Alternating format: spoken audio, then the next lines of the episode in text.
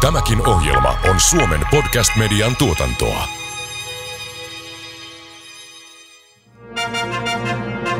Yleisurheilupodcast.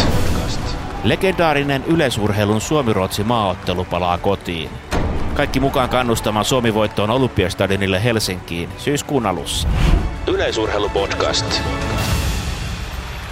Jarkko Finni ja Tuomas Raja ovat suomalaiselle yleisurheilukansalle tuttuja kommentaattoreita TV- ja radiolähetyksistä. Kun istuttiin tässä studiossa paikalleen, tajusimme, että ettehän te ole koskaan ollut yhtä aikaa luurit päässä. Tämä tarina on tosi joo, että aina kun yhtä aikaa on ollut kisa päällä, niin mä oon ollut radiopuolella ja Jarkko Telkkarissa tai sitten päinvastoin. Ei me tälle rinnakkain ole koskaan kökötetty. Jännittää tämmöinen homma perhana. Joo, se pitää paikkansa. Yleensä me ollaan naljaatu toisille. Me katsotaan, miten tänään käy. Tämä on Yleisurheilupodcast. Tänään studiossa Joona Haarala ja Paavo Nurmi Gamesien viestintä vastaava Harri Halme. Tervetuloa mukaan. Yleisurheilupodcast. Yleisurheilupodcast. Ensimmäistä kertaa puhutaan asioista niiden oikeilla nimillä, tunteita ja tunnelmia yleisurheilutulosten ja tekijöiden takaa. Yleisurheilupodcast. Yleisurheilupodcast. Olen Amanda Kotaja ja minäkin kuuntelen yleisurheilupodcastia. Joo, komennus kävi ja Nurmi Gamesin pääsihteeri Veera Salperi kommentti, että viestintäukko tuuraa häntä, koska on kolme viikkoa kisoihin ja operatiivinen valmistelu on sillä asteella. Upea juttu, että saatiin vieraaksi viime vuosien kaksi legendaarista yleisurheilukommentaattoria Yleltä ja sitten siviilielämissään niin kovasti paljon muuta. Jarkko, täytyt 50 vuotta justiin ja tota, niin, milloin tämmöinen on tapahtunut? 19. helmikuuta meillähän oli ihan Suomen Urheiluliiton ja Kuopion reippaan järjestämät juhlat, eli SM-hallit oli, oli käynnissä. Oli ilojuhlia yleisurheiluporukan kanssa. Ei sitä kyllä ihan rehellisesti sanottuna juuri kukaan huomannut, mutta hyvä näin. Meillä oli kemut siellä pystyssä, että puoli vuosisataa tuli täyteen. Ja mäkin siinä seisoin hallireunalla aidalla ja ei Rontti mitään mulle kertonut. Mua ei kutsuttu juhliin. Tuskin jää niinkään, mutta upea juttu vielä kerran.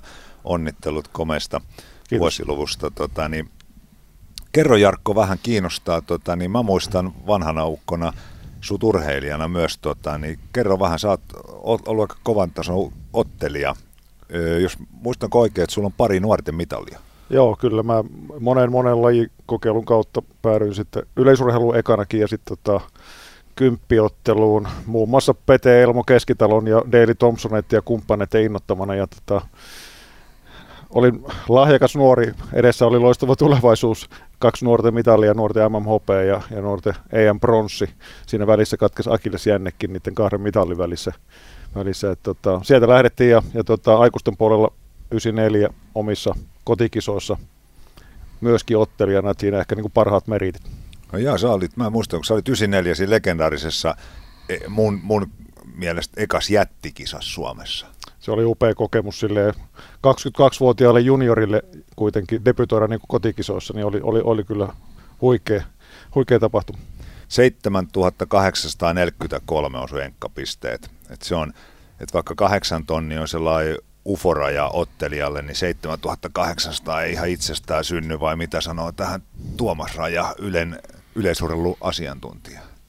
No ei todellakaan itsestään synny, että kyllä tässä on kunnia kovan karpaasin vieressä, vieressä istuu. Eli, eli monta kertaa mä oon noita pinnoja ynnäily, että mistä tollainen sarja tulee kasaan. Ja Jarkon kanssa nyt yhdessäkin innäilty ja ynnäilty, niin tuohon tarvitaan kautta linjaa jo melkoista osaamista ja kondista. Onko väärin tota, ajateltu, että Jarkko oli yleisottelija, eli, eli ei ollut heikkoja eikä vahvuuksia? No näin, se oli semmoista tasasta taaperusta. siis tämä kohteliasti sanottuna ihan siis tasainen ottelija. Mä tutkiskelin niitä käyriä kanssa niin siellä. Mikä sulle it, omasta mielestä oli paras laji? No ehkä se penskana oli, hän siis nuorena, nuorena miehenä, niin mä olin aika hyvä aidoissa, joskus joku pentujen Suomen ennätyspojat 15-sarjassa ja tällä tavalla oli vetopukisossa aikana keihäässä, ja tota, ehkä sitä keihäästä, se ei vaan Suomen mittapuussa suomalaisessa keihäskulttuurissa on hirveän paljon, mutta 6-7 kuitenkin niin kuin ottelussa heitettynä, niin tota, sillä pärjäsi ihan hyvin. Ehkä se niin kuin ottelijalle oli ihan jees. tästä palaa mieliin tästä keihästä. Jarkko tietää, mikä palaa mieliin, mutta silloin kun Jarkko oli huipulla, niin mä olin HKV-valmennuspäällikkönä ja meidän seuran edustaja Mikko Valle oli se kovin, kovin kamppailija. Aina kun se keihään hetki lähestyi, niin koitettiin ottaa vähän Jarkolta aseita pois ja katsoa, että miten se Mikolle rävähtää. Ja Jarko lähti se 6-7, mutta kun Mikolla lähti se 7-4, niin siinä oli se kulminaatiopiste. Tällaista on aina katkeria muistoja tuokilta. Sä, olet, sä oot Jarkko nykyään tota, Suomen urheiluliiton valmennuksen ja koulutuksen johtaja ja se tuli Jyväskylästä. Tota, onko se, eikö se ole Jyväskylän liikunnan Kyllä joo, joo. Kyllä. lähtöisin Pohjanmaalta Kauhavalta ja opiskelutten perässä Jyväskylään ja itse asiassa siitä lähtien sieltä, sieltä operoinut monenlaista touhua. Miten te Jyväskylässä saitte sen seuran, en sano heräämään henkiin, vaan sano mieluummin, että puhkeamaan kukkaansa, että mitä te teitte siellä? Se näyttää aika hyvältä se Jyväskylän yleisurheiluhomma. Se on totta, joo. Se on, totta kai se on pitkä historia, ei lähdetä ihan kokonaan purkaan sitä, mutta mutta mä sanoisin ehkä kiteytetysti silleen, että me saatiin niin kuin valtava hyvä yhteisöllisyys, me saatiin hyvä, hyvä yhteishenki ja semmoinen tekemisen meininki. Ja me oltiin perusasioissa hyviä siinä nousuvaiheessa ja, ja koen samalla tavalla, että on edelleen, edelleen hyvä. Ja kun tuommoinen seura tekee tulosta, niin kyllä se aina urheilussa on niin, että siellä on osaavat, kovat coachit. Erittäin hyvä valmennuksen taso. Tietysti Jyväskylä henkii sitä kulttuuria muutenkin, valmentajakoulutus koulutus yliopistotasolla on siellä ja, ja siellä on paljon osaajia ja kyllä se JKU-nousu hyvään valmennusosaamiseen aika paljon kiteytyy. Se on hyvä benchmarkki ollut viime vuosina monelle muullekin seuralle, tota, niin, että minkälaisella työllä tota, niin, tässä modernissa maailmassa niin rakennetaan seurayhteisöjä, että se huokuu sitä, se yhdessä tekemistä on ollut kiva seurata vierestä. Tuomas on tota, niin, suomalaisille tuttu Ylen yleisurheilulähetysten asiantuntijana ja yleisurheiluporukassa sitten yleisurheiluvalmentajana ja seurajohtajana, mutta sun siviilipuolella on, on ihan eri hommaa, eikö se ole koulurehtori? Joo, kyllä. Siellä ne päivät, päivät kuluu pohjois yhteiskoulun rehtorihommissa. Eli meillä on, meillä on urheilu yläaste, urheilulukio, lukio, jonka parissa sitten on kyllä koko tämän yleisurheilutaipaleeni ajan, niin kaiken aikaa se on kulkenut siinä rinnalla. Eli siellä mä oon sen mun siviilityön tehnyt alusta loppuun. Tai ei se vielä lopussa ole, mutta loppusuoralla ollaan. Kuka siellä ne hallinnolliset hommat sitten tekee, kun sä keskityt urheiluun? Kyllä mä teen nekin, että siinä pitää vähän kaivaa päiviä, päiviä tunteja vähän lisää. Ja tämä urheilukeskittyminen on se rikastava voima, että jaksaa paukuttaa hallinnolliset hommat silleen tiiviisti ja napakasti ja tehokkaasti. Sun vetämä koulua kehutaan paljon tuolla urheilun kenttätasolla.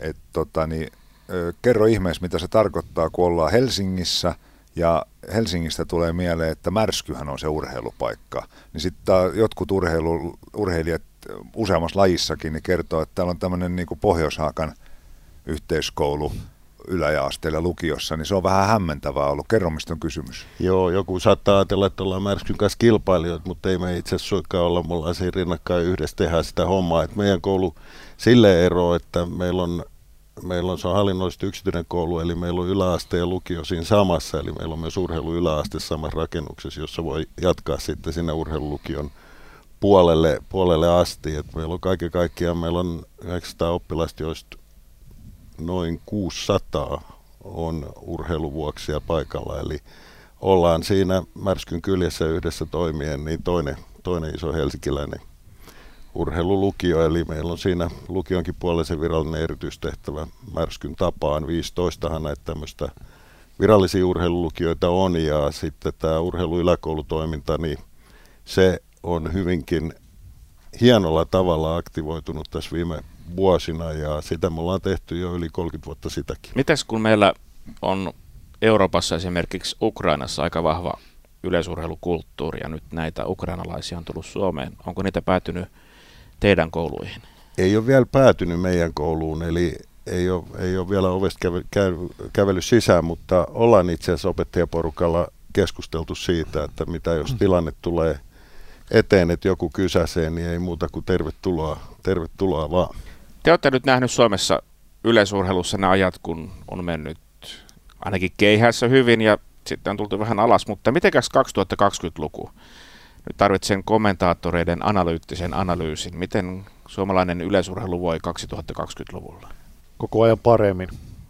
Kyllä meillä oli semmoinen aallon pohja menestyksen suhteen ja, ja ehkä monien muidenkin semmoisen kehittämis, kehittämispyrkimysten suhteen, meidän valmennusjärjestelmän kehittämisen, koulutuksen ja niin edelleen. nyt me ollaan nousussa ja tosi iloinen siitä, että me ollaan sille leveällä rintamalla nousussa. Meillä on ehkä samantyyppinen tilanne, jos menestystä ajattelee kun oli 2000-luvun alkupuolella edellisen kerran, jolloin meillä oli niin kuin jokaiseen lajiryhmään, vähintäänkin jokaiseen lajiryhmään, jos ei jokaiseen lajiin, niin lähettää vähintäänkin pistesijatasoinen urheilija jonnekin EM-kilpailuihin, jopa mitallitasoinen urheilija. Ja tota, me ollaan samantyyppisessä tilanteessa mun mielestä nyt ja aika selkeästi nousussa ja me puhutaan aina vahvoista nuorista, mutta kyllä me viime vuonna todistettiin, että meillä on niin poikkeuksellisen vahva nuorisokaarti. Ja nyt se meidän isoin haaste on, että me saadaan sinne niin kuin ihan tähtiviä, tai tähtiä sinne ää, tuikkimaan myöskin sinne MM-tasolle ja, ja olympiatasolle, että nostettua näistä potentiaalisista, niin nuorista kuin aikuisista, niin myöskin niitä ihan kaikkein kovimpia, kovimpia karpaasia. Lajissa, lajissa sinällään menee hyvin, me ollaan, me ollaan niin kuin näkyvä laji, me ollaan kohtuullisen iso yksilölaji, tämä vetää ja kiinnostaa kyllä porukkaa ja meillä on vetovoimaisia urheilijoita, ihan poikkeuksellisen vetovoimaisia urheilijoita tällä hetkellä. Et siinä mielessä mä näen niin kuin todella hyvän tilanteen ja, ja tämän koko vuosikymmenen jatkumon tästä eteenpäin. Pistäisi nyt nimiä pöytään sitten. Mä sanoin, että me ollaan leveällä rintamalla. Että tota, mutta Tokiossa viime vuonna, jos ottaa pelkät eurooppalaiset, niin kymmenen sijoitusta kahdeksan joukkoa eurooppalaisten osalta. Rehellisyyden nimissä on pakko sanoa, että meillä ei ole niin kuin sellaista urheilijaa, joka lähtee automaattisesti Juutsiniin tavallaan mitaliodotuksin. Mutta meillä on aika monta urheilijaa, joka lähtee EM-kisoihin jopa mitaliodotuksiin, jos tässä menee niin kuin hyvin. Niitä nimiä on yllättävän monta, monta että tota, voi niitä heitellä tässä siis. Jos lähdetään EM-tasolta, niin meiltä löytyy juoksuista, löytyy Topi Raitasta, meillä löytyy hyppylajeista montakin, Vilma Murtoa, Senni Salmista. Mä uskon edelleen meidän vahvaan keihää heittoon keihääheitto, se on meidän osaamislaji, edelleen se kiinnostaa. Siellä on monta potentiaalista tyyppiä, mutta kyllä mä nyt Helanderi Oliverin nostaisin semmoisena, semmoisena potentiaalisena tyyppinä, joka ehjän kesän saatuaan niin taistelee mun mielestä mitalleista, mitalleista EMissä niin kuin me nähtiin parikymmentä vuotta sitten Münchenissä edellisen kerran, että niitä mitalleja tulee myöskin yllätyksenä EM-tasolle ja silloin Holmeni Janne teki sen suuren tempun. Mä odotan myöskin sen tyyppistä tapahtuvan niin kuin Münchenissä jälleen kerran. Ilman Murtohan kävi täällä meidän vieraana ja hän kertoi sellaisen anekdootin, että moni aina ihmettelee, että niin, sinähän olet noin nuori, kun hän on niin kovin nuorena sitä ensimmäistä menestystä saanut, että moni ei muista, että hän on vaan lähempänä pariakymppiä kuin sitä kolmeakymppiä. Näin juuri, näin juuri. Ja Vilma tietysti yksi, Jarkko avasi hyvin tuon laajan rintaman, mikä tällä hetkellä on hienoa, että tulee lajiryhmästä toisestakin hyviä, hyviä urheilijoita. Ja sitten Vilma ehkä hyvin edustaa sitä, että kyllähän rehellisyyden nimissä niin yleisurheilu on jonkun verran tyttöistynyt, naisistunut, eli tyttö ja naisia on enemmän liikkeellä tällä hetkellä kuin, kuin poikia. Ja, ja, ja tota, siitä jos ajatellaan niin kuin sieltä mitaleita peilaten, niin siitä on kuitenkin parikymmentä vuotta, kun suomalainen nainen on arvokisoissa mitali ottanut, no just niissä Jarkon mainitsemissa Münchenin, mielenkiintoinen kaupunki tämänkin kesän kannalta, niin Münchenin 20, 2002 kisoissa, jolloin Mikael Engberg heitti, heitti pronssiin ja, ja, ja Koivula Heli loikki, loikki hopeapallille, niin se mitaliketju ei ole vielä jatkunut. Meillä on paljon naisia, jotka on valmiina tarttumaan siihen haasteeseen. Saatiin kuitenkin vähän osviittaa mun mielestä EM-tason potentiaalista ja mahdollisuuksia, kun kaikki sujuu hyvin ja, ja osittain naisten voimin. Torunissa viime vuonna hallikisoissa kaksi mitalia naisten voimin tehtynä. tehtynä. Se kuvaa tavallaan sitä niin kuin potentiaalia, mikä meillä tällä hetkellä on. Toki muistetaan myöskin Christian Polli sieltä, totta kai mitallistina, mutta, mutta tota, mä uskon, että meillä on samantyyppiseen samantyyppiseen niin kuin menestykseen kaiken mennessä kohdalle, niin ma- mahkuja myöskin Münchenissä. Ihan pieni sivupolku. Pallolulajit ovat syöneet sitä miesvoimaa jonkin verran. Naisten pallolulajit ovat vahvassa nousussa. TV nyt näyttää niitä paljon enemmän kuin joku vuosi sitten. Onko meillä täällä uhkia ilmassa, että palloilu rupeaa viemään meiltä lahjakkaita naisia? Emme jaksa uskoa kyllä, vaikka pieni maa ollaan, niin kyllä, kyllä riittää molempiin porukoihin ja meidän tämän hetken valovoimaiset kärkinaisurheilijat on niin vetovoimasta porukkaa, että kyllä heitä seurataan tuolla pitkin somea ja muualla ja se omalta osaltaan innostaa kyllä yleisurheilun tielle. En olisi huolissaan tuosta. Heitot, kestävyysmatkat, pikamatkat, hypyt. Missä muhii suurin yllätys? Se ei olisi yllätys, jos me kerrottaisiin tässä, mutta Me ollaan nähty silloin, kun, silloin kun ollaan siinä niin kuin todellisen läpimurron kynnyksellä, niin nähty semmoisia ää, voiko sanoa supernousuja jopa yhden kesän aikana. Äsken viitattiin Holmeeniin, mutta, mutta moni mitalli, mitalleista on tullut loppujen lopuksi yllätyksenä. Ei kaikki vielä tässä vaiheessa kautta toukokuussa odottanut 2006 Jukka Keskisalon voittavan Euroopan mestaruutta tai Tommi Evilän 2005 nappaavan pituuden mitalia. Ei ne ollut semmoisia ehdottomia mitalisuosikkeja tai voittajasuosikkeja siinä kohtaa. Tällä hetkellä meillä on niin monta tuossa, että tota, en mä viitti oikeastaan heittää nimeä, nimeä kehiin. Mä luettelin tuossa muutamia.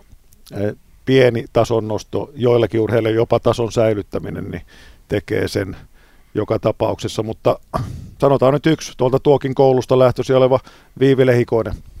Tiedän, että on talvehtunut niin sanotusti hyvin ja, ja on hirmuisessa nousu, nousuvireessä ja nousussa, että tota, mä uskoisin, että ratakierroksen, ja ratakierroksella aina tulla sellaisella nähdään ainakin finalisti EMS. Tiesittekö te silloin aikana, kun Evillä nappasi sen bronssin, että siellä kuplii? No eihän Tomi ollenkaan huonossa iskussa silloin ollut, mutta että olihan, se, olihan se kyllä yllätys kieltämättä sitten, kun se sieltä realisoitui ja rävähti, niin oli hieno yllätys, että tuossa Jarkko, kun kaivoi noin Keskisalon Juka ja, ja, ja Tommi, niin nythän tilanne on just se, että siinä on kaksi, kaksi ne edellistä, jos otetaan vielä 2006 OP, OP Karjalaisen Moukarin Euroopan mestaruus, jotka on tullut muusta kuin siitä meidän, meille rakkaasta keihääheitosta. Sen jälkeen kaikki on ollut mitalien muodossa sitä keihääheiton tykitystä ja tähän tästä niin kuin tekee kutkuttava yleisurheilukesä odotuksen, että nyt sitä voi odottaa vähän mistä tahansa suunnalta. Suunnalta, niin kuin Jarkko viittasi niihin, siihen halli, hallihommaan, niin sieltähän lähtikin ilos, ilosta tykitystä tulemaan ja noita nimiä tietysti voi niin kuin käydä veikkailemaan, mutta nyt kun ollaan toukokuun puolesvälissä, niin kovin kauan ei tarvi enää veikkailla, kun alkaa tämä hieno superkesä ja alkaa tulla kisoja ja nähdään vähän, että mikä kenenkin vire on ja pikkuhiljaa päästään nostattamaan sitä fiilistä kohti, kohti näitä kahta isoa arvokisaa. Niin tämä tallenne tehdään vain muutamaa päivää ennen Lahden Motonet GPn kisoja, eli kauden avausta. Mitäs nyt kun kausi alkaa näin aikaisin? Onko sillä mitään merkitystä? No itse asiassa se on alkanut jo tässä jo toukokuussa niin kuin osa porukasta kilpailu ja kilpailu nimenomaan Euroopan puolella. Lahden, Lahden GP on, on se niin kuin kotimainen näkyvä kauden avaus, mutta aika kivoja tuloksia on tullut jo tähänkin mennessä ja ehkä se suunta muutenkin on tässä yleisurheilussa, että kilpailukausi pitenee myöskin meidän osalta ja on tosi hieno nähdä. Toki se on ollut iso tavoitekin ja, ja tehdään töitä sen eteen, että urheilijat hakeutuu ulkomaille kilpailemaan, varsinkin tässä alkukaudesta, jos on paremmat olosuhteet kuin meillä. Mutta Lahdessa nähdään semmoinen niin laajempi kattaus sitten jo suomalaista yleisurheilua ja vähän suuntaa ehkä siitä, että mitä kesä tuo tullessa. Niin ja sitten toisaalta taas nämä jo MM-kisat tulee kohtuullisen varhain tuossa vastaan, eli se on vähän mhm. pakkokin kisata jo toukokuun puolella ja kesäkuussa, koska kesäkuussa menee jo sitten Jutseninkin tulosrajaikkunat ikkunat, tuloksen näytön, näytönantoikkunat kiinni, eli tarkoittaa sitä, että pitää alkaa jo pikkuhiljaa olla, olla iskussa. Müncheni toki sitten kuukausi enemmän aikaa valmistautua. Yleisurheilupodcast. Yleisurheilumaajoukkue on mahtavassa lennossa. On aika pistää pitkästä aikaa ruotsalaiset ojennukseen. Kannustetaan yhdessä maajoukkueen voittoon. Kaikki mukaan syyskuun alussa Stadikalle. Yleisurheilupodcast. Harri, sä olet ollut tekemisissä TV-oikeuksien kanssa urasi aikana. Miltä rautaisen ammattilaisen korviin kuulostaa siltä, että yleisurheilukausi venyy siitä kesä, heinä, elo, syyskuusta aina tuonne molempiin suuntiin? Rautaisesta ammattilaista en tiedä, mutta kun ollaan pohjoisella pallonpuoliskolla tietysti, niin kyllähän talvilajit ja lumilajit on meille luontaisempia ja ensi yleisurheilu niin kuin maailmanlaajuinenkin iso haaste on se, että kauppa ei ole auki tarpeeksi montaa kuukautta. Sitä on yritetty Australia, Uus-Seelanti kausilla ja monennäköisillä ympärivuotisuudilla vähän lisätä hallikaudesta puhumattakaan, mutta yleisurheilukausi on, on liian tiivis ja liian niin kuin täyteen ahdettu, että nyt se Eugenein MM-kisojen takia alkaa selkeästi vähän aikaisemmin ja nyt on ollut jo huhtikuussa kisoja, toukokuussa tulee kisoja enemmän kuin ennen tai aikaisemmin. Että kyllä yleisurheilukausi niin kuin kuumimmillaan niin on oikeastaan kesäkuun puolivälistä elokuun loppu. Että se on kaksi-kolme kuukautta se tiukin aikaikkuna, mikä on tietynlainen ongelma, ja mä oon ihan varma, että sitä Sebastian Koun ja kumppaneiden porukalla mietitään, koska sitten taas joku tämmöinen haastajalaji, meidän suomalaisten ykköslaji jääkiekko, niin sille on ominaista maailmanlaajuisesti se, että, että siellä se on niin kuin joka kuukausi melkein. Taitaa heinäkuu olla ainoa, kun ei pelata missään mitään sarjaa tai turnausta. Että talvilajit Suomessa niin on yllättävän isoja edelleen, kun meillä on se, vaikka jos lumitalvikaan, niin ne alkaa marraskuussa ne hiihdon ja ampumahiihdon maailmankappit pyörii telkkarissa ja pyörii maaliskuun loppuun asti. Mutta sitten kylmillä alueilla sanon vielä tähän loppuun sen, että niin kuin Suomessa niin kun on yritetty ottaa sitten kisoja jo toukokuulle tai jatkaa syyskuulle, niin ei ole ihan helppo yhtälö. Paavo Nurmi Gamesen sijoittuu tuohon kesäkuun alkuun, siihen kesäkuun puolen tuntumaan. Minkälainen slotti se on kommentaattorin mielestä? Entisen kommentaattorin mielestä se, se ensinnäkin se on joskus käyttänyt, käyttänyt termiä ja, ja väitän edelleen niin, että se on koko PNG-tapahtuma on ihan parhaita juttuja, jos ei paras juttu, mitä suomalaisessa yleisössä on tapahtunut. Se on tuonut kansainvälisen yleisurheilun oikeasti niin kuin vuosittain Suomeen ja, ja sen terävimmän huippuurheilun. Ja se on ehkä suomalaisen sään kannalta aina riski, mutta ajankohtana yleisurheilun kannalta erinomainen tällä hetkellä, kun se on kesäkuun alkupuolella, koska näyttöjä arvokisoihin täytyy tehdä ja urheilijoiden täytyy olla aika hyvässä kunnossa kesäkuun puolivälin tienoilla. Laji näkyy silloin todella hyvin, että siinä mielessä se on niin kuin ajankohtana hyvä tapahtumana, se on ihan upea. Ja nyt jos ajatellaan tätäkin vuotta, niin se on täydellisessä paikassa, just kun äsken puhuin tuosta Jutsinin näytöistä ja, ja, ja tulosikkunan sulkeutumisesta, niin sehän on täydellisessä paikassa ja se, että sieltä saa näitä ranking, rankipisteiden kannalta kilpailun hienon arvon vuoksi, niin saa hyvin, hyvin pinnoja kasaan ja se tarkoittaa sitä, että kaikki suomalaiset sinne totta kai haluavat. Ja sitten kun nytkin katsoo tuota tämän vuoden kansainvälistä kattausta, niin on se huikeata meininki. Joo, sitten tulee sitten Normi Gamesin kesäkuusta mieleen monta juttua ja se on vaan niin kuin me joskus ajateltiin sillä, että ennen juhannusta, voitteko kuvitella, niin Suomessa kisajärjestäminen ei ole turvallista järjestäjälle, koska ei ole mitään takuita siitä, että onko yhdeksän astetta lämmintä ja vesisade. Ja se on aika hurja yhtälö tähän niin kuin edelliseen kommenttiin viitaten siitä, niin kuin, mihin kisoja asetetaan kalenterissa. Ja Laville niin sanoi, tota, kun hän hyppäsi kovan tuloksen Turussa, että, että hän ei kehannut olla hyppäämättä, vaikka hänen reisiensä takia olisi kannattanut olla järkeämpää tai fyysisen riskimaailman takia olisi ollut järkevämpää hypätä kerran kaksi ja lähteä kotiin, mutta sanoi, että ei hän kehän olla hyppäämättä korkealta, kun hän katsoi, että siellä oli 10 000 ihmistä toppatakeissa ja Turussa vielä se seiväshyppypaikka on siinä niin kuin katsomon vieressä, niin sanoi ihan suoraan, että hän ei kehän olla hyppää. Hän oli pakko tehdä kunnon tulos, kun ihmiset tapotti niin innoissaan tota, niin, ja oli tullut seuraamaan sitä juttua. Mä Joona tosta vielä, jos sopii sulle, niin kun on tämmöinen kaksikko yleisurheiluosaamista ja sitten Jarkko johtaa tällä hetkellä suomalaista yleisurheilua, sen valmennus- ja koulutuspuolta, niin mä, mä pakitan vähän. Mulla on, mä haluan kysyä kysymyksen Jarkot ja Tuomolta, mitä he luulevat, mistä se johtuu, että Suomessa on tällä hetkellä 50, 60, jopa 70 kansainvälisen tason yleisurheilijaa ja lisää on nuorista nousemassa. Ja niin kuin Jarkko sanoi, niin ei vielä ehkä MM-kisojen mitalistiehdokkaita, mutta siis laadukkaita kansainvälisiä urheilijoita, sanokoon kuka tahansa, vielä meitäkin vanhempi niin kuin ärhäkkä ihminen, mitä tahansa näiden urheilijoiden tasosta, ne on kansainväliset taso yle. Mistä se johtuu? Mun mielestä siinä on niin muutamia ydinjuttuja. Lajin kiinnostavuus on yksi tekijä ilman muuta. Tyttöjen puolella, niin kuin tässä on aiemmin puhuttu, niin se on yksi kiinnostavimmista lajeista ihan selvästi. Ja, ja erityisesti nämä sähäkät lajit, hypyt, pikajuoksut on, on niin kuin vetäneet lahjakkaita potentiaalisia urheilijoita. Sitten meidän seuratoiminta joka tuottaa kuitenkin urheilijoita sen hyvän valmennuksen ja toiminnan kautta, niin on mennyt eteenpäin viimeisen vuosikymmenen aikana erityisesti, on eriytynyt erityisesti meidän isot seurat. Siellä se volyymi on ja se on meidän lajille ylipäätään kaikki kaikessa, että me pärjätään hyvin. Meillä on laadukkaat yleisöluseurat isoissa kaupungeissa ja tota, se valmennusosaaminen, mikä on lasten ja nuorten parissa siellä seuroissa, on, on tosi tärkeä asia.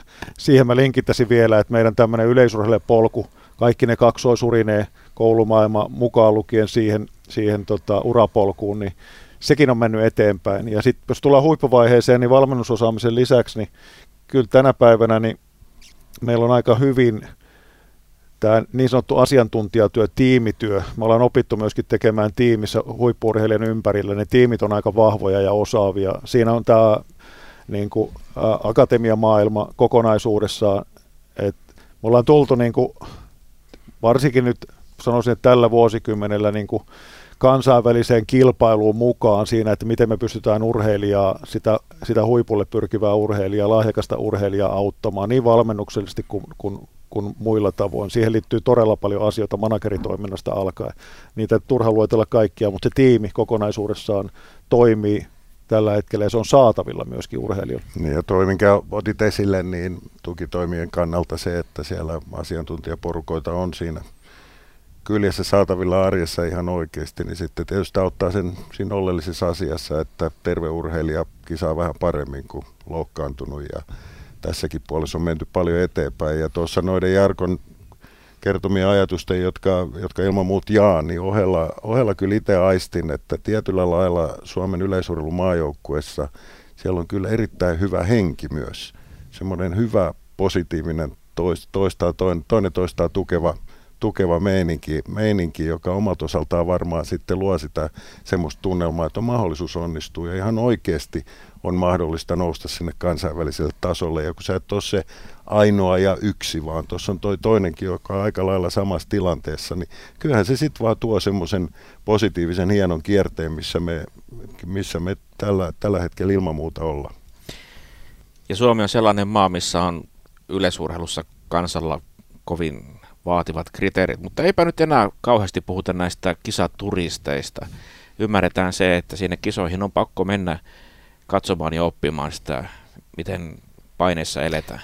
Niin ja Joo, se on tietysti, saahan aina puhua, että se on hyvä, että keskustellaan, keskustellaan asioista, mutta hyvä se on nytkin, kun lähdetään niihin ensimmäisiin isompiin arvokisoihin, maailmanmestaruuskisoihin ja katsotaan sitä porukkaa ja ensinnäkin ne, mitkä on kriteerit, ketkä sinne pääsee, niin eihän ne, ne turistit on kaukana sieltä. Ne ei ole Jutsinissa päinkään, että sä ylipäätään voit sinne päästä. Ja sitten kun nämä kovat poikkeusyksilöt alkaa siellä seulomaan toinen toistensa välillä sitä paremmuutta, niin ne on kyllä erittäin kovat kisat. Ja siellä ne mitskut on kyllä, ne on todella tiukassa. Suomalainen yleisurheilukulttuuri ja urheilukulttuuri on tämmöinen menestysnälkäinen ja menestyskulttuuria aina hakeva. Ja ehkä se niin kuin aivan liikaa peilautuu, peilautuu pelkästään menestykseen. Yleisurheilun kaltainen laji on aivan äärettömää kovaa suorituskykyä edellyttävä laji. Se on niin absoluuttinen, absoluuttinen fyysinen ja psyykkinen mittari kuin olla ja voi. Ja tota, kaikki ne urheilijat, jotka, jotka tuonne tänä päivänä globaalissa, kovassa globaalissa lajissa selviytyy jonnekin arvokisoihin, ne on äärettömän kovia urheilijoita. urheilijoita. Kilpailu on todella kovaa. Se viimeinen menestyspotentiaali nousu sinne jonnekin mitalitasolle, niin se vaatii jotakin, jotakin semmoista, mitä mä luulen, että suurin osa lajin seuraajistakaan ei oikein ymmärrä. Se on jotakin, jotakin ihan poikkeuksellista, mutta kaikki urheilijat on kovia. Jopa sen takana, kun puhutaan arvokisoihin pyrkivistä urheilijoista, niin sielläkin on äärettömän kovaa, kovaa urheilija ja vaatii täydellisen omistautumisen. Suomi-Ruotsi maaottelu palaa Olympiastadikalle tota, syyskuun alussa ja huipentaa suomalaisen aikamoisen superkesäksikin tota, kutsutun kolmen kuukauden kokonaisuuden, missä on Motonet kisasarjaa ja Paavonurmi Games ja MM Jytsinia ja Kalevan kisat Joensuussa ja EM Müncheni, jonka jälkeen sitten tota, niin Suomi-Ruotsi maaottelu tosiaan uusitulla aivan huikealla olympiastadikalla – minkälaisia ajatuksia yleisurheiluosaajissa herättää maaottelun paluu Helsinkiin? Mä olin toissapäivänä kävi, siellä oli semmoiset kouluviestikarnevaalit ja kävi haistimassa Stadikan miljöitä ja vähän mietin jo, että miten se tänne asettuu nyt. Tullaan kesän toiselle laidalle, niin täällä on, täällä on Stadikka täynnä ja uskon siihen, että just tämän, mitä me ollaan puhuttu Suomen yleisurheilumaajoukkueen vetovoimasta, niin kyllä sinne porukkaa tulee. Mä itse itse oman koulun osalta tein ratkaisun, että koska siinä itsenäisyyspäivän alla viides päivä maanantaina, maanantai-joulukuuta on vähän niin kuin turha koulupäivä, niin otetaan se siitä vapaapäiväksi ja me tehdään koko meidän koulu lauantaina 3.9. niin me tehdään koulupäivä siten, että me osallistutaan ihan jokainen kouluoppilas Olympiastadionille Suomi-Ruotsin maaotteluun ja lähdetään aistimaan sitä hienoa meininkiä. Onko tämä haaste muillekin opettajille? Tämä on haaste, se on hyvä, se on hyvä vinkki, vinkki tehdä, tehdä siellä vähän urheilukulttuuripäivää ja käydä aistimassa toisaalta sitä uutta Olympiastadionia ja sitten tätä legendaarista, legendaarista maaottelua ja kokea se paikan päällä. Miten se prosessi meni? Otitko sä yhteyttä Urheiluliiton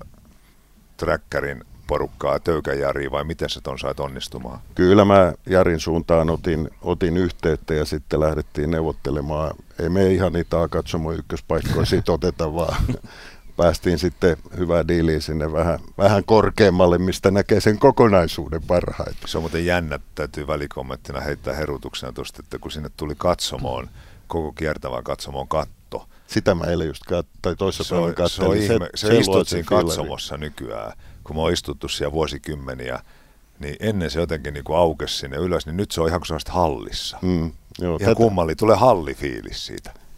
joo, tätä mä just katsoin, kun mä tiesin, että me siellä koulukin siellä P-katsomo ylhäällä ollaan ja mä katsoin, että tuossa on kyllä mahtava, mahtava tuot lähteä seuraamaan. Mutta siis tuo on benchmarkkina ehdottomasti ihan hyvä vinkki, siksi sitä kysynkin, että, että jos jonkun urheilijan tai valmentajan tai seuran tai koulun taustajoukoissa on, on vastaavanlaista ajatusta ja innostusta ja vaikka ideaa tuosta Tuomaksen niin kuin kertomasta tarinasta, niin ehdottomasti yhteys Tracken Phil Finland Oyn Jari Töykkää ja tota, niin se on kun, entiset ajat ei varmaan enää palaa silloin, mä muistan 90-luvulla joskus maaottelu, kun oli, niin oli Nudensönin kadun jäähallin ja sitten toi oopperan kenttä täys, siellä oli tyyliin 150-200 bussia, jotka oli tulleet, tota, mutta nyt Ravellink ja Momondo aikana niin ihmiset reissaa usein vähän individualistisemminkin, niin, mutta siis ehdottomasti töykkää yhteys. Mitä, mitä Jarkko Urheiluliiton valmennuksen ja koulutuksen johtaja, minkälaisia ajatuksia maaottelun paluusta Helsinkiin? lämpimiä muistoja. Meidän nykypäivän urheilijoissa on aika vähän niitä, jotka ylipäätään onko stadionilla urheilleet. Se on monelle meidän urheilijalle ihan ensimmäinen kerta päästä legendaarisen olympiastadionille urheilee. Ja mun se on niin aivan äärettömän kova mittari, se on hyvä mittari kohdata Ruotsi ihan, ihan urheilullisesti. Ruotsistahan on tullut ja on tällä hetkellä niin kuin yksi Euroopan kovimpia yleisurheilumaita. Me tullaan näkemään se Münchenissä, miten kovalla joukkueella ne on liikenteessä ja sen maan voittaminen tällä hetkellä niin, niin vaatii tosi paljon. Se, se ei tule helpolla, ei naisissa, ei miehissä, mutta siitä me tietysti lähdetään ja, ja se on semmoinen mittari myös meidän maajoukkuehengelle ja yhteishengelle, että meillä on oikeasti niin kuin, niin kuin parhaat, parhaat urheilijat tulessa ja, ja katsojat ja yleisö saa nähdä oikeasti meidän kovat urheilijat. Ja mä toivon, että tuon kovan arvokisan superkesän jälkeen siellä on myöskin niin kuin menestyneitä urheilijoita. Kyllä se vetää porukkaa katsomoon ja itsekin kerran siellä stadikalla Junnujen Ruotsi viestissä juosseena, niin onhan se melkoinen kokemus vetää täyden stadikan on se laji mikä tahansa, niin tota, sen mä haluaisin, että kaikki urheilijat saa kokea, kun stadion on täynnä.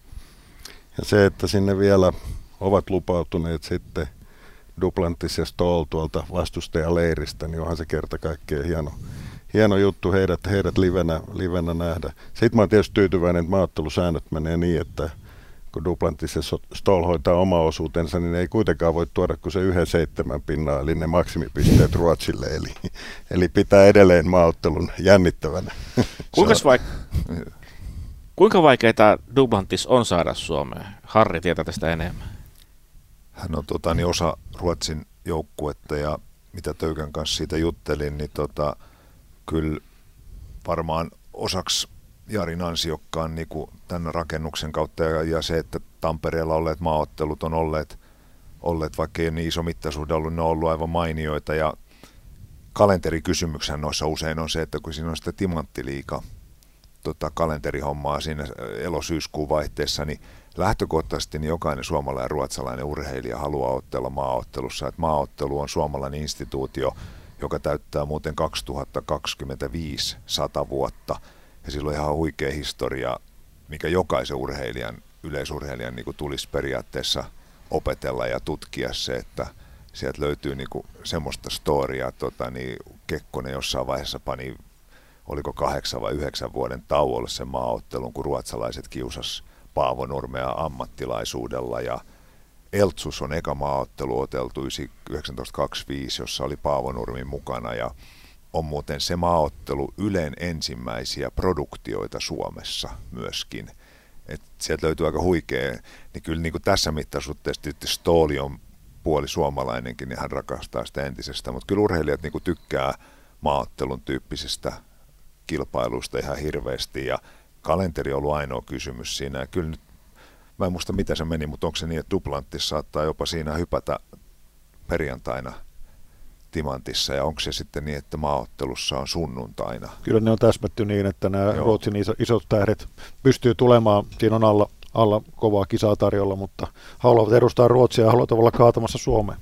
Kuulijat varmasti kiinnostaa, koska superkesä on, on ihan tässä kynnyksellä ja on usein monet urheilijat on lähteneet jo tuloksen tekoon ja leireilyyn, niin onko tämä tota, tää kahden arvokisan kesä ja nyt vielä tämän koronan jälkeisen elämän jälkeisessä ajassa myös, niin tota, tota, onko jotain erityisjärjestelyä, valmistelua, onko urheilijat aikaisemmin myöhemmin leireillä, mitä näkemyksiä Jarkko?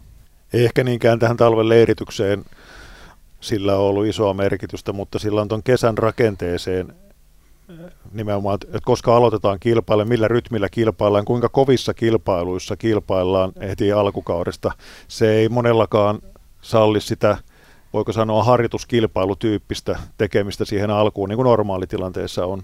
Sitten siihen tulee melko pitkä, ne ketkä Jutsinin tiensä raivaa, niin tulee melko pitkä reissu, semmoinen kaksi puoli kolme viikkoa pisimmillään urheilijoille. Se tarkoittaa aikaeron sopeutumista USAn päässä ihan noin fysiologisesti ajateltuna, mutta se tarkoittaa aikaeron sopeutumista myöskin sitten kotisuomeen tullessa ja, ja nämä asiat on aika tärkeää ottaa huomioon siinä valmistautumisessa. Silloin kun aikaero rasitteen alla ollaan, niin silloin se harjoituskuorma ei voi olla kovin korkea ja, ja sellaisen niin kuin harjoitus pätkän, tietynlaisen pätkän löytäminen tuohon kesään, ne ketkä kaksi arvokisaa vetää, niin se voi olla aika tiukkaa ja, ja siinä mielessä tämä har, harjoituskauden rakenne rakenne, että se kunto oikeasti niin kuin sietää ja kestää ja myöskin ehkä psyykkinen vire kestää sit niin kuin kaksi kovaa arvokisaa, että aina kun arvokisa vedetään, niin siinä tietyllä tapaa myöskin niin, kuin, niin sanotusti korvien väli hetkeksi tyhjenee. Se on, se on niin kova rutistus ja kova, kova tavoite. Nyt täytyy säilyä ja semmoinen virit, virittäytyneisyyden täytyy olla parhaimmillaan siellä EMissä. Että kyllä se täytyy niin kuin sitä kokonaiskuormitusta noiden kaikkien aikaerojen ja matkustusten ja, ja kahden arvokisan takia niin kuin pohtia aika paljon ja tiedän, että valmentajat on sitä paljon pohtineet. Tiedättekö te, minkä takia on niin kuin aika takuu varmaa, että tästä tulee maaginen kesä? Mä Lehtisen Tuomolta tämän kuulin jo tuolla Tampereen Kalevan kisoissa, mutta jos palataan vuoteen 72, Kalevan kisat oli Joensuussa. Samana vuonna järjestettiin yhdet yleisurheilukilpailut Münchenissä ja ne meni ihan ok. Seuraava kerran Kalevan kisat oli Joensuussa vuonna 2002. Ja niin kuin tässä Jarkko on kertonut, Münchenin Euroopan mestaruuskilpailut samana vuonna. Siellä Janne Holmeen, siellä Heli Koivula, siellä Mikaela Ingberg. Ja nyt eletään sitten vuotta 2022 ja mehän pidämme, pidämme tai saamme mennä seuraamaan Kalevan kisoja nimenomaan Joensuuhun siihen elokuun ensimmäiseen viikonvaihteeseen näiden kahden arvokisan väliin ja sitten sen jälkeen siirtyä kohti Müncheniä. Kyllähän tämä ennuste on ihan selvä, että tästä tulee kovaa, kovaa tarinaa tästä kesästä. 50 vuotta sitten neljä mitskua Joensuun kautta Münchenin, 20 vuotta sitten Joensuun kautta Münchenin kolme mitskua. Katsotaan, miten tarina jatkuu. Yleisurheilupodcast. Nesiri, Hurske, Korte, Junnila, Lakka, Mäkelä, Salminen, Mörö, Saamuelissa, Raitanen, sinä, minä ja tuhannet muut. Kesäkuussa Turkuun Paavon kisoissa ja syyskuussa maaottelussa Stadikalle. Yleisurheilupodcast.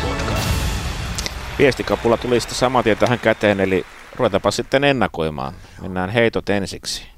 No heitoissa, he, heitoissakin ollaan samassa tilanteessa koko yleisurheilussa, että taso laajenee.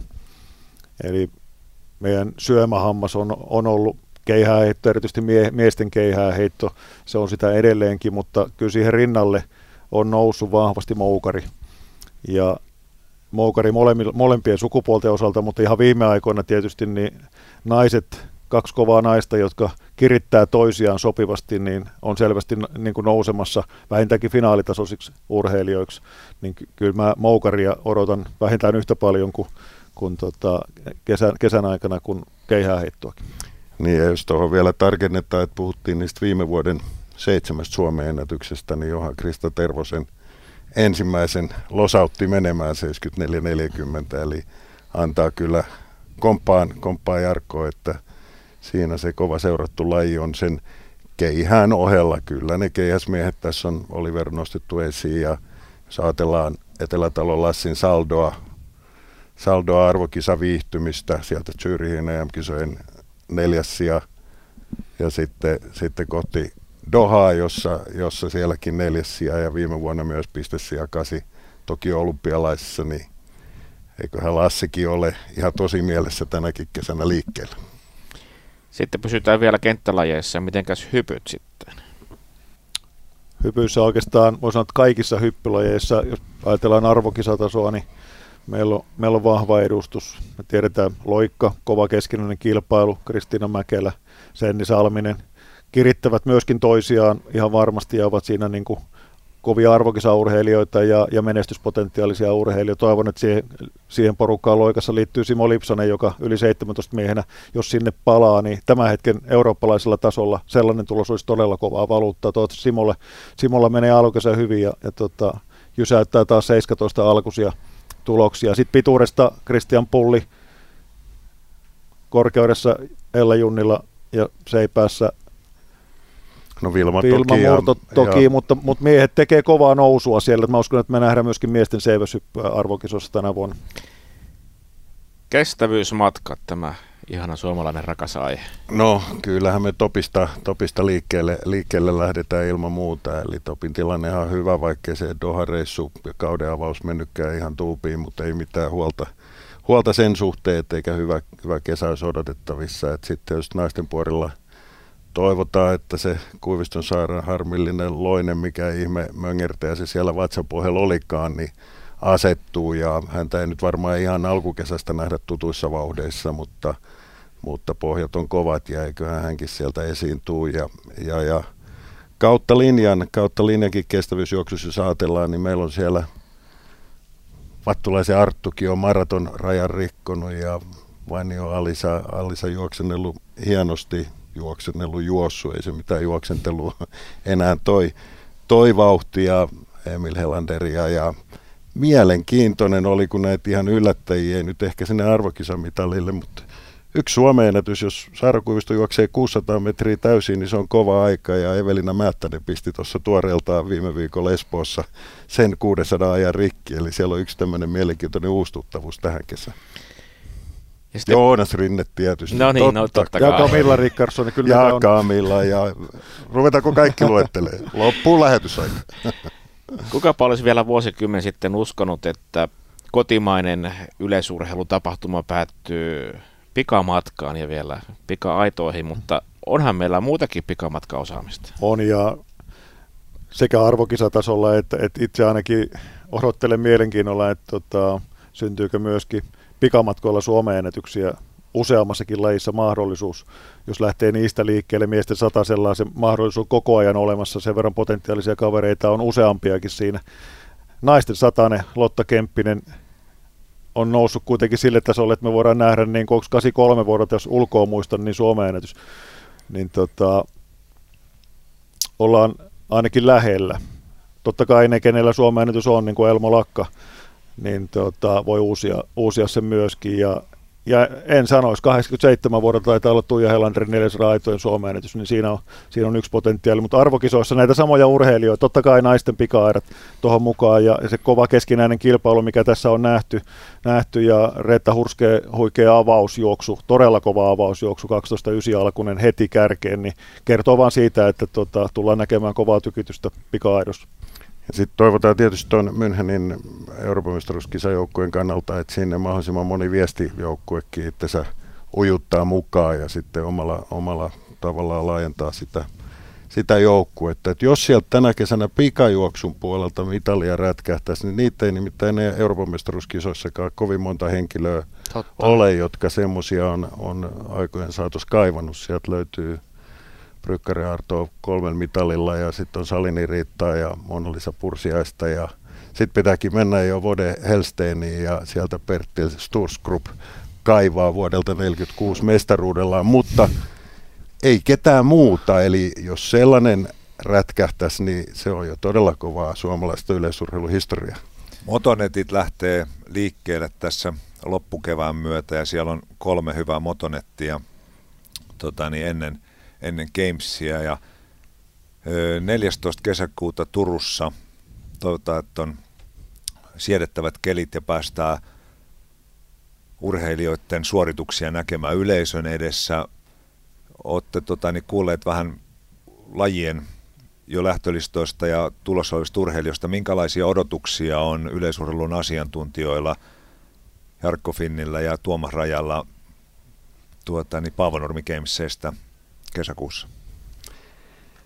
No kattaus on kyllä kova, että ei se ole laji kuin laji, niin kattaus on kova, että tietysti se nyt suomalaiskansallisesti, niin se ihan kattaus on ihan järkyttävän kova, jos ajatellaan, että siellä on, siellä on Johannes Vetter paikalla ja siellä on olympiavoittaja Chopra ja, ja, ja ei toi huono ollut toi Anderson Petersin Dohan avauskaan 93.07, oli tuulta tai ei, niin siihen täytyy kyllä heittää, niin siinä on ihan hyvät kirittäjät meidän suomalaisille. Poimi se keihää, poimi se seuraava laji Jarkko sieltä sitten.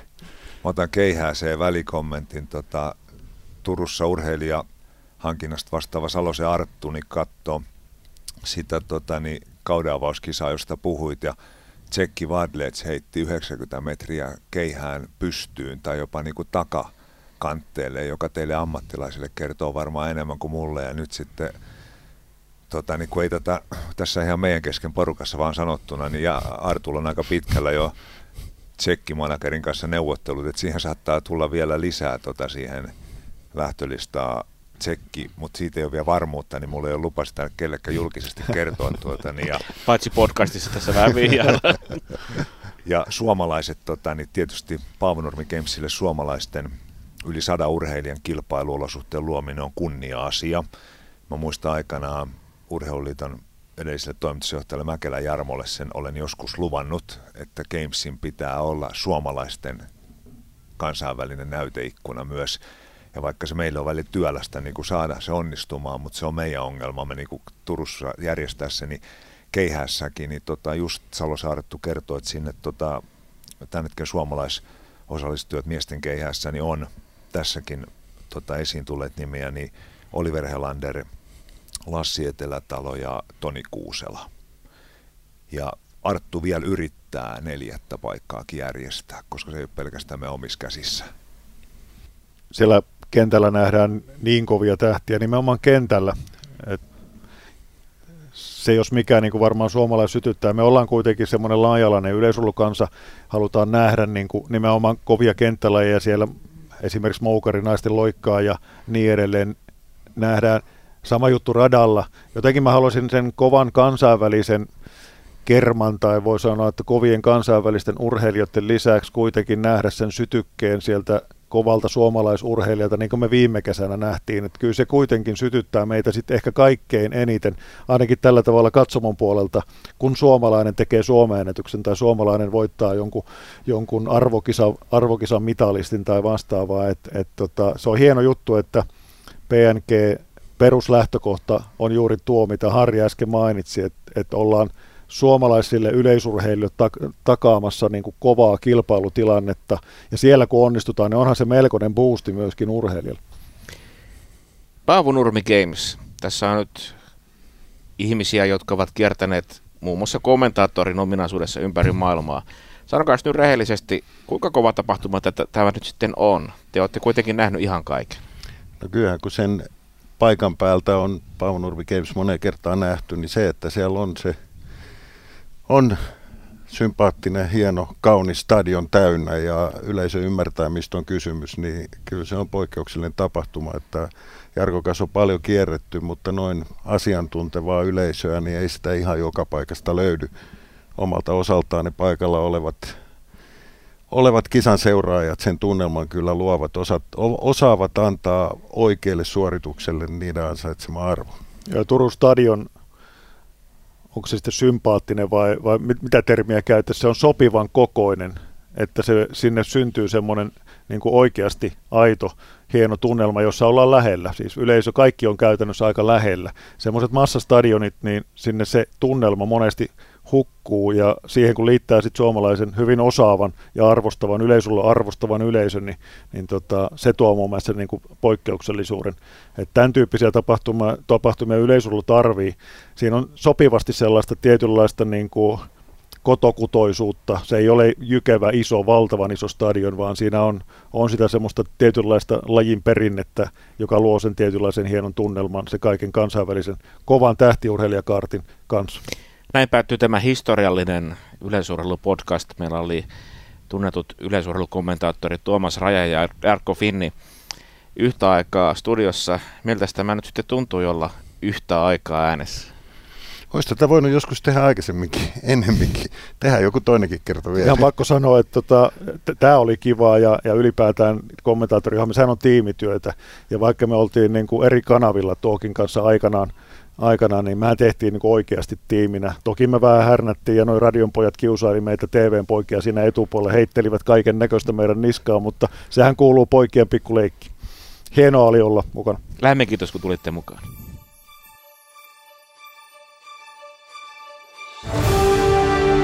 Yleisurheilupodcast. Yleisurheilupodcast.